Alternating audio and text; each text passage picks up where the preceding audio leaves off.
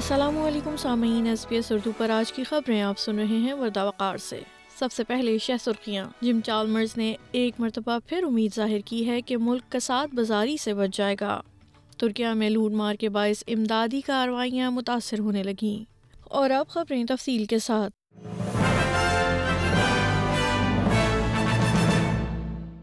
وفاقی ٹریجر جم چالمرز کا کہنا ہے کہ انہیں یقین ہے آسٹریلیا کا ساتھ بزاری سے بچ سکتا ہے لیکن وہ تسلیم کرتے ہیں کہ یہ بہت سے آسٹریلین شہریوں کے لیے بہت مشکل وقت ہے یہ بات اس وقت سامنے آئی ہے جب ریزرو بینک سود کی شرح میں مزید اضافے کا اشارہ دے رہا ہے جناب کا کہنا ہے کہ معیشت کے سست ہونے کی توقع ہے لیکن موجودہ ہند سے کساد بازاری کی طرف نہیں لے جا رہے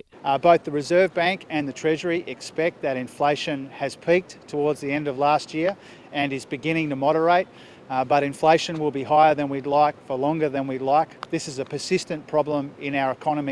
even as we get to the other side of the peak of inflation. Now, these pressures are coming at us from around the world, but they're being felt around the kitchen table. We understand that, and that's why we've got a three point plan to deal with and address the inflation that is in our economy. جبکہ دوسری جانب liberal وزیر انگس tailor نے مہنگائی پر وفاقی ٹریجرر کے حالیہ تبصروں کی مذمت کی ہے جناب ٹیلر کا کہنا ہے کہ وزیر اعظم کاروائی سے غائب ہیں اور لیبر حکومت عملی اقدامات سے زیادہ باتیں گھمانے پر توجہ مرکوز کر رہی ہے میٹر از اٹس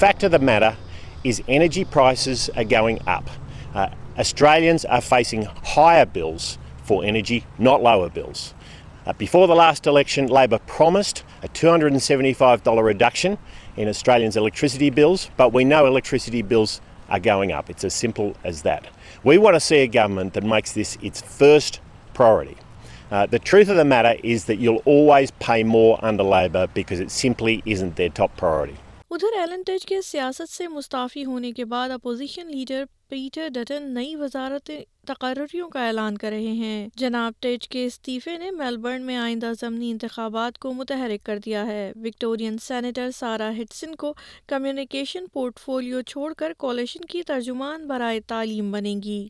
سابق وزیر ڈیوڈ کولیمن کمیونیکیشن کے ترجمان کے طور پر اپنا سابقہ کردار سنبھالنے کے لیے تیار ہیں جناب ڈٹن نے ایک بیان میں تبدیلیوں کی تصدیق کرتے ہوئے کہا کہ یہ نئی تقارریوں سے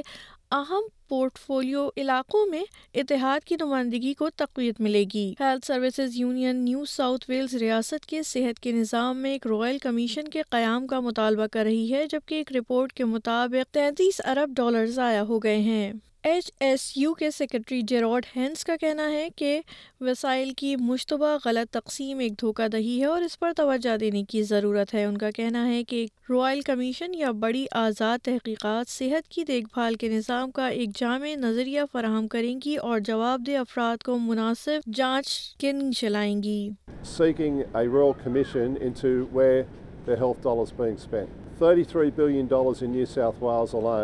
nearly one third of the the state budget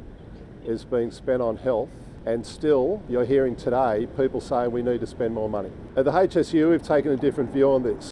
New South Wales کی لیبر حکومت آئندہ مارچ میں ہونے والے ریاستی انتخابات میں کامیاب ہونے کی صورت میں سڑکوں کے ٹولز کو سات ڈالر تک محدود کرنے کا وعدہ کر رہی ہے پارٹی کا کہنا ہے کہ وہ اس منصوبے کے تحت تقریباً پچاس ہزار ڈرائیورز کو فائدہ پہنچا سکتے ہیں جس سے دو سالوں میں تقریباً ایک سو سینتالیس ملین ڈالر کی بچت ہوگی ریاست کے حزب اختلاف کے رہنما کرس منس کا کہنا ہے کہ موجودہ لبرل حکومت کی طرف سے کیے گئے سودے ریکارڈ ٹولز لے رہے ہیں of the the New South Wales government over last 12 years بل تھنڈ پافٹ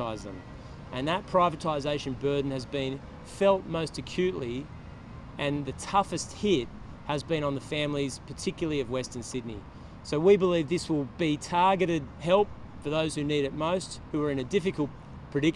اے رزالمنٹ آن دا فیمٹ نیو ساؤتھ ویلز کے جنوبی ساحل پر میرمبولا کے بار بیچ پر پانی سے نکالے جانے کے بعد ایک شخص ہلاک ہو گیا ہے تفصیلات کے مطابق ہفتے کے روز پانی میں بے ہوش پائے جانے کے بعد ہنگامی خدمات کو دوپہر ایک بجے مقبول تیراکی کے مقام پر بلایا گیا پیرامیڈکس نے اس شخص کو زندہ رکھنے کی ہر ممکن کوشش کی جس کے بارے میں خیال کیا جاتا ہے کہ اس کی عمر پچاس کی دہائی میں تھی لیکن وہ موقع پر ہی دم توڑ گیا مذکورہ شخص کی باضابطہ شناخت ابھی باقی ہے ساؤتھ کوسٹ پولیس ڈسٹرکٹ کے افسران واقعے کی تحقیقات کر رہے ہیں اور کرونر کے لیے رپورٹ تیار کی جا رہی ہے وکٹوریا کا ازائلم سیکرٹ ریسورس سینٹر عطیات میں بڑی کمی کے بعد بند ہونے کے خطرات سے دوچار ہے وکٹوریا کے سب سے بڑے پناہ گزینوں کے خیراتی اداروں میں سے ایک ازائلم سیکر ریسورس سینٹر بند ہونے کے دہانے پر ہے ادارے کا کہنا ہے کہ اس کے پاس مزید صرف سات ہفتوں تک کام جاری رکھنے کے لیے فنڈز دستیاب ہیں میلبرن کے علاقے فوڈ سکرے میں قائم اے ایس آر سی گزشتہ اکیس سال سے پناہ کے متلاشی افراد کی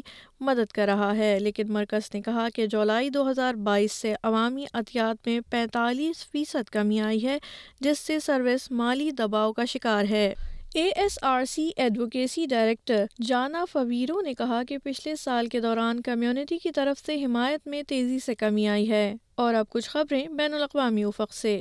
ترکیہ اور شام میں آنے والے زلزلے سے بچ جانے والوں کی تعداد اب کم ہوتی جا رہی ہے جبکہ ریسکیو ٹیمیں تھکاوٹ اور انسانی پر دکھی ہونے کے باوجود لوگوں کو ملبے سے نکالنے کا کام جاری رکھے ہوئے ہیں مجموعی طور پر ہلاکتوں کی تعداد اب اٹھائیس ہزار سے تجاوز کر گئی ہے اور اس میں مزید اضافے کی توقع ہے اقوام متحدہ امداد کے سربراہ مارٹن گرفتھس نے زلزلے کو خطے میں سو سال کا بدترین واقعہ قرار دیتے ہوئے خبردار کیا کہ ہلاک کی تعداد میں اب بھی نمایاں اضافہ ہوتا رہے گا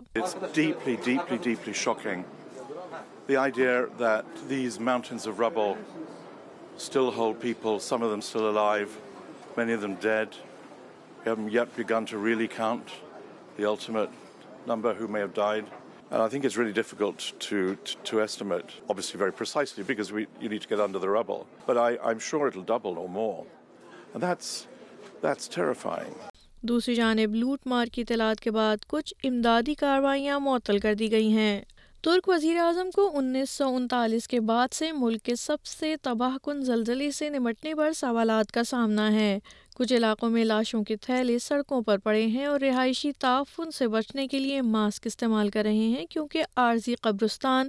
ابھی زیر تعمیر ہے آفت زدہ علاقوں کا دورہ کرتے ہوئے شام کے صدر بشار الاسد نے شام میں روسی امدادی کارکنوں کے کام کی تعریف کی ہے ساحلی قصبے جبلہ کے دورے کے دوران شامی رہنما نے روسی ہنگامی کارکنوں کے ایک گروپ کا ان کی کوششوں پر شکریہ ادا کیا What you've done here is great work because it's the first time in Syria to have such a disaster for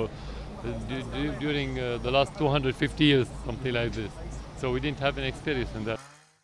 ادھر عالمی ادارہ صحت کے سربراہ ٹیڈروس ایڈنوم گیبرگیاس نے حلب کا دورہ کیا ہے ڈاکٹر ٹیڈروس نے شامی حکومت پر عارضی مدت کے لیے امریکی پابندیوں کی معطلی کا خیر مقدم کرتے ہوئے کہا کہ اس سے زلزلے کی ہنگامی صورتحال سے نبٹنے میں مدد ملے گی I think there is, uh, uh, 180 days I think announced uh, which is welcome uh, by the the U.S. and, and hope that will uh, help in um, in responding to this uh, emergency.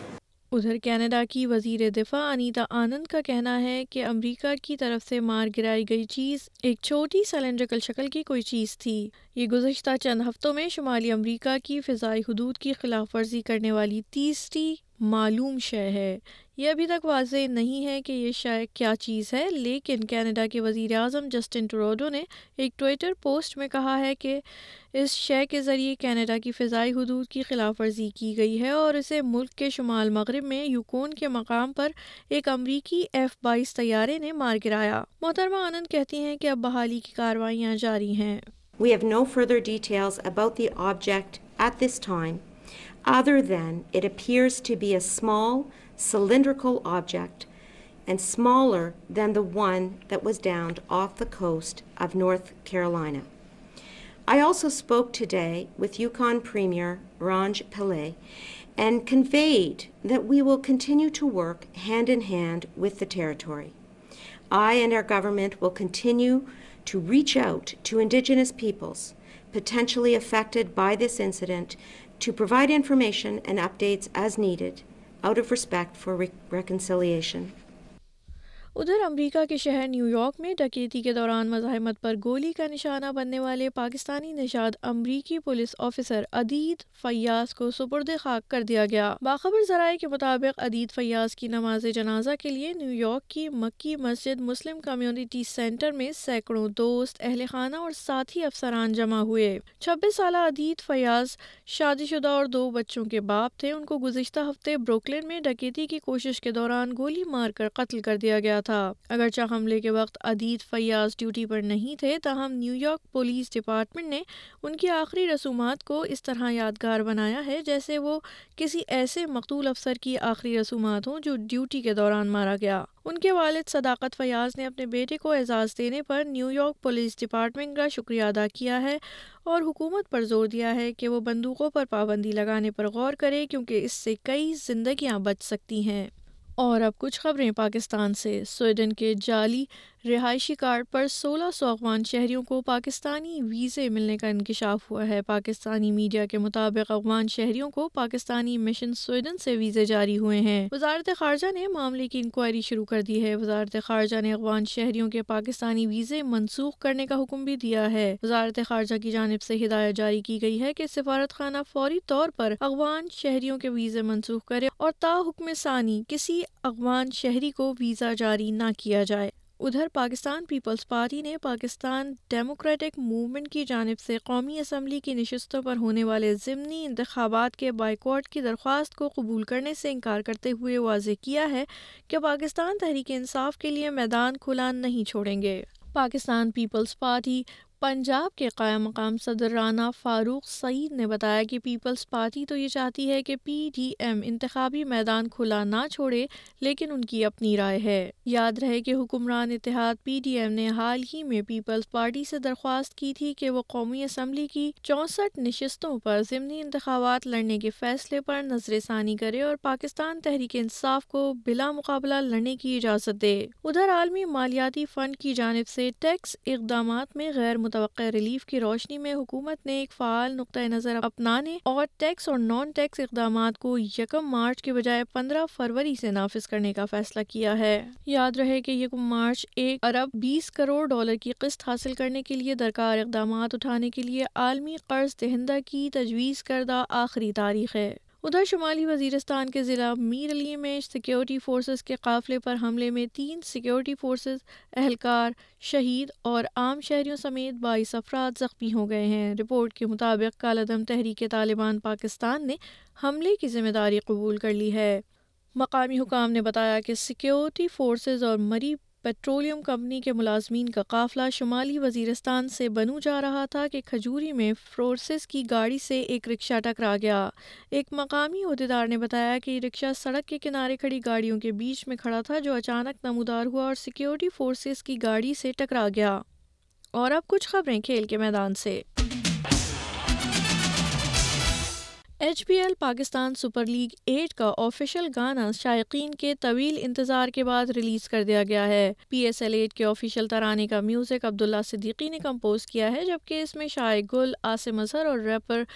فارس شفیع نے اپنی آواز کا جادو جگایا ہے گانے کو سب ستارے ہمارے کا ٹائٹل دیا گیا ہے ادھر Asian junior team squash championship میں پاکستان نے فائنل کے لیے کوالیفائی کر لیا ہے بھارت کے شہر چنائے میں کھیلی جا رہی چیمپئن شپ کے سیمی فائنل میں پاکستان نے ملائیشیا کو دو صفر سے شکست دی ہے پاکستان کی جانب سے نور زمان اور احساب عرفان نے اپنے میچز جیتے نور زمان نے دانیال بن جعفری جبکہ احساب نے شمیل حزاد کو شکست دی فائنل میں پاکستان کا مقابلہ روایتی حریف بھارت سے آج ہوگا بھارت اس سیمی فائنل میں کوریا کو شکست دی تھی اور اب موسم کی صورتحال